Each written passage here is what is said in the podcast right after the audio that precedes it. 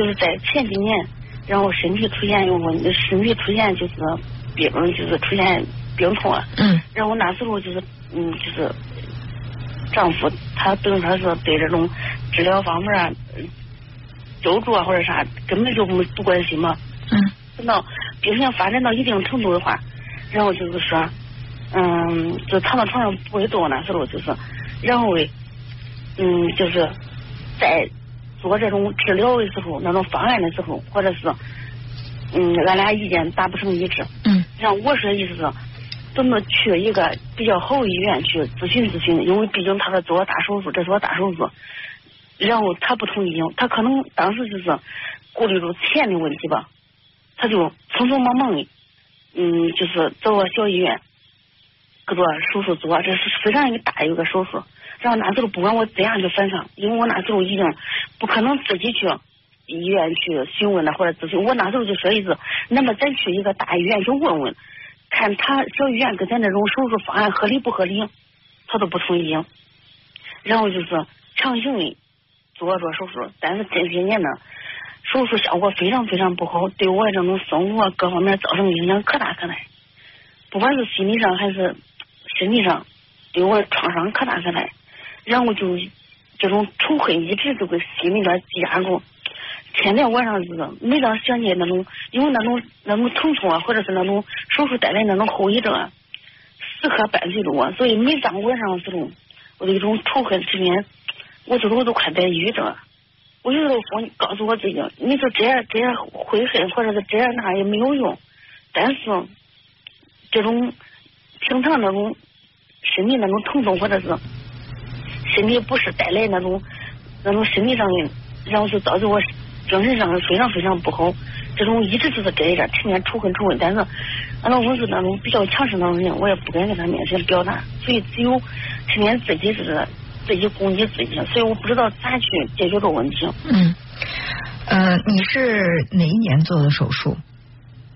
嗯，有五年了。五年，做完手术这么多年，你有工作过吗？嗯，几乎没有啥工作能力啊。呃，基本上没有工作能力。那这五年是谁来照顾你和养活你呢？嗯，就是说，嗯，我自己上班了，自己上班，但是必须找那种可可就是可轻松那种活。嗯。然后还还是就是，但是对正常来说是很容易，但对我来说是非常非常困难，就是累，天天躺那上。嗯。非常非常。五年前你们家的经济状况怎么样？嗯，经济状况应该是一般吧。一般。能能，就是说他的经济状况能去很好很好过着病治好的，但是他那时候就是他就是非常非常的强势，他说啥就是啥。嗯。很多人都惋惜说不应该去正常出去做了手术，也许做手术就是不可能，也许不做也会好，但是你选择做了正常的手术，你应该去，就是说。好好咨询咨询，不应该正常出去去做。现在我说有我去医院，我有没有补救措施？然后人家说，反正就说二次手术，二次手术不一定效果好，所以我现在是可可绝望。嗯，首先就是你们家，你说经济条件一般，呃，可能做这个你说也是一个比较大的手术，应该花费也不小不小，对吧？嗯嗯，作为你老公来说。你认为他是为了省钱，所以说仓促的让你在一个小小医院把这个手术做了。嗯，这是这是他告诉你他是为了省钱，还是你感觉他是为了省钱？我能感觉到。你能感觉到他是为了省钱？嗯。啊，那你刚才也说了，做完手术这五年的时间，你只能做那种非常轻松的工作，对吧？嗯嗯。那我相信收入也不会太高。对。啊，而且你说做了这个手术。呃，既然他让你正常工作都没办法进行，那在生活上可能你还需要别人照顾，最起码你照顾别人是做不到的。嗯，我跟你说，我的病就是那腰间盘突出。嗯嗯。腰间盘问题。嗯。生活基本上能自理，但是你说这手术不成功，等于说是啥工作都干不了。其实手术成功不成功成功啊，当然在大医院有一个更好的一个治疗方案，有可能是这个。呃，手术会更加的成功，效果会更好。但是现在这个事情已经过去五年了。如果说你不能原谅你丈夫的话，你可以选择离婚呢。离婚你不就不恨他了吗？是不是？但是你没有，他也没有跟你离婚，你你也没有跟他离婚，也就是说，在你们两个人的意识当中，都认为这个婚姻、这个家庭还是应该再继续下去的，是不是？嗯嗯。如果说这个婚姻你还要继续下去的话，你告诉我，你恨他是对你的这个病情康复有帮助呢，还是对你们两个人之间的感情有帮助？我知道吃啥都没有好，对对自己身体也是一种很大的。嗯。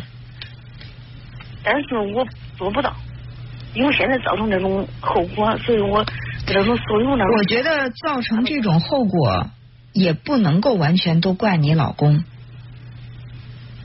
我觉得不完全怪你老公，因为什么？因为如果说你当时你能够啊把这个你看病的这个事情坚持到底的话，你在家里边，咱不是说家里面以你的意见为主，你能够去有发言权的话，你不害怕你老师呃你老公脾气太暴躁太强势的话，你硬坚持的话，怎么就坚持不了呢？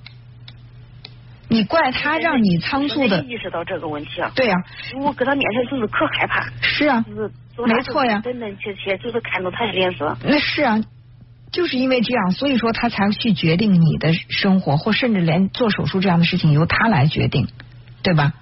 就如果说当时你坚持说不行，你跟主治大夫说我我不愿意在这儿做手术。如果是这样的一种小医院，然后手术没有保障的话，我不做，我坚决不做。我不相信这大夫会硬把你绑到手术台上，然后来给你做这个手术。肯定是你当时，你虽然很想去大医院去做一个就是方案更好的手术，但是你压抑了自己的这种想法，你不敢去表达，勉强你在心里也是同意，或者说你最起码在口头上你是同意，按照老公的意思走。那时候我去表达，但是不管咋表达。他是大发脾气，那这是关系到你的健康呢。他发脾气怎么了？发脾气你要继续跟他坚持到底的呀，对不对？他发脾气吓到你了，因为他脾发脾气，所以说你不敢去说自己内心真实的想法，你就妥协了。嗯嗯。所以这个事儿能完全怪他吗？我认为这个事儿不能够完全怪你老公，因为你到现在为止，你还是。你哪怕你是把那种心里对他的恨也好，对他的怨也好，你表达出来了，你说出来了，你你把这个情绪宣泄出来，你也没有那么压抑，你可能也不会觉得自己抑郁。可是你你在心里一方面特别恨他，可是另外你见到他之后，你还要不敢去跟他说太多，你还要顺从于他，所以你内心的这种冲突。生活当中还是这样。如果是我自己愿望都不能去。不能去表达，所以说，所以说每个人的命运都是掌握在自己的手里的。当你去怪某一个人给你的生活带来了厄运，或者说某某一个人决定了你的生活哪一点，而让你的生活质量受到了很大的影响，那最好你不要怪那个人，还是应该怪自己。因为什么？因为你把决定命运的权利交到了另外一个人手上。是不是？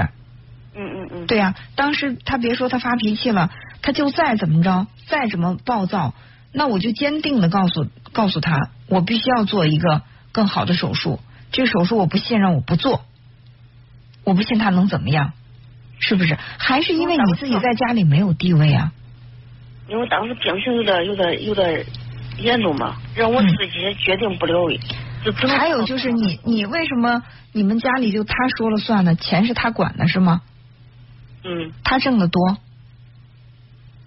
反正就是太地位总是高高在上，让我那是他的地位是谁决定的呢？人和人之间的地位是相对的，不是他高高在上，而是你把自己摆的太低。如果他高高在上，你比他还要高的话，那他就没那么高了。嗯嗯，你你仔细想一下，是你把他捧的高了，还是他自己真的高？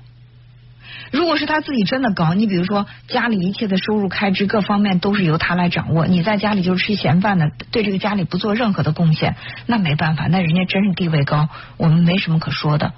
但如果说，就是你也在这个家里有价值，你为家里也付出了，你比如说照顾老人了，生孩子的。就是做家务了，甚至你也挣钱了，他还在你面前把自己的地位摆得高高的，你而且还特别顺从于他他的这样的一种态度，那是你自己把自己的地位放低了，你不能说是人家把地位摆高了。嗯嗯嗯所以到今天这一步，你依然还是这样的一种态度，嗯嗯那就是这个事情推倒重来，我们再回到五年前，你说会不会还是这样的一个结果？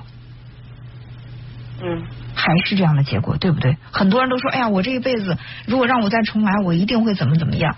其实，如果说性格还是那样的话，脾气依然那样的话，哪怕你再重来十次，你最终走的还是这一条路。因为我们说的最多的一句话嘛，性格决定命运，是不是？你想一下，如果说再回到五年前，你的丈夫依然是暴跳如雷的，非要让你去做这个小手术，不让你去大医院做大手术，你敢反抗吗？你敢表达不满吗？现在如果是现在的话，我跟现在你只是想着你敢，再回到五年前，你还是不敢，因为你现在已经出了这样的问题了，你觉得在心里都恨他恨得要命了，去特别怪他了，可是你依然在他面前很顺从啊，你依然会屈服于他的暴躁脾气啊，你还是不敢去表达自己啊，所以说这个事情，即便有重来的机会，结果又有什么改变呢？嗯嗯没有，嗯嗯是不是？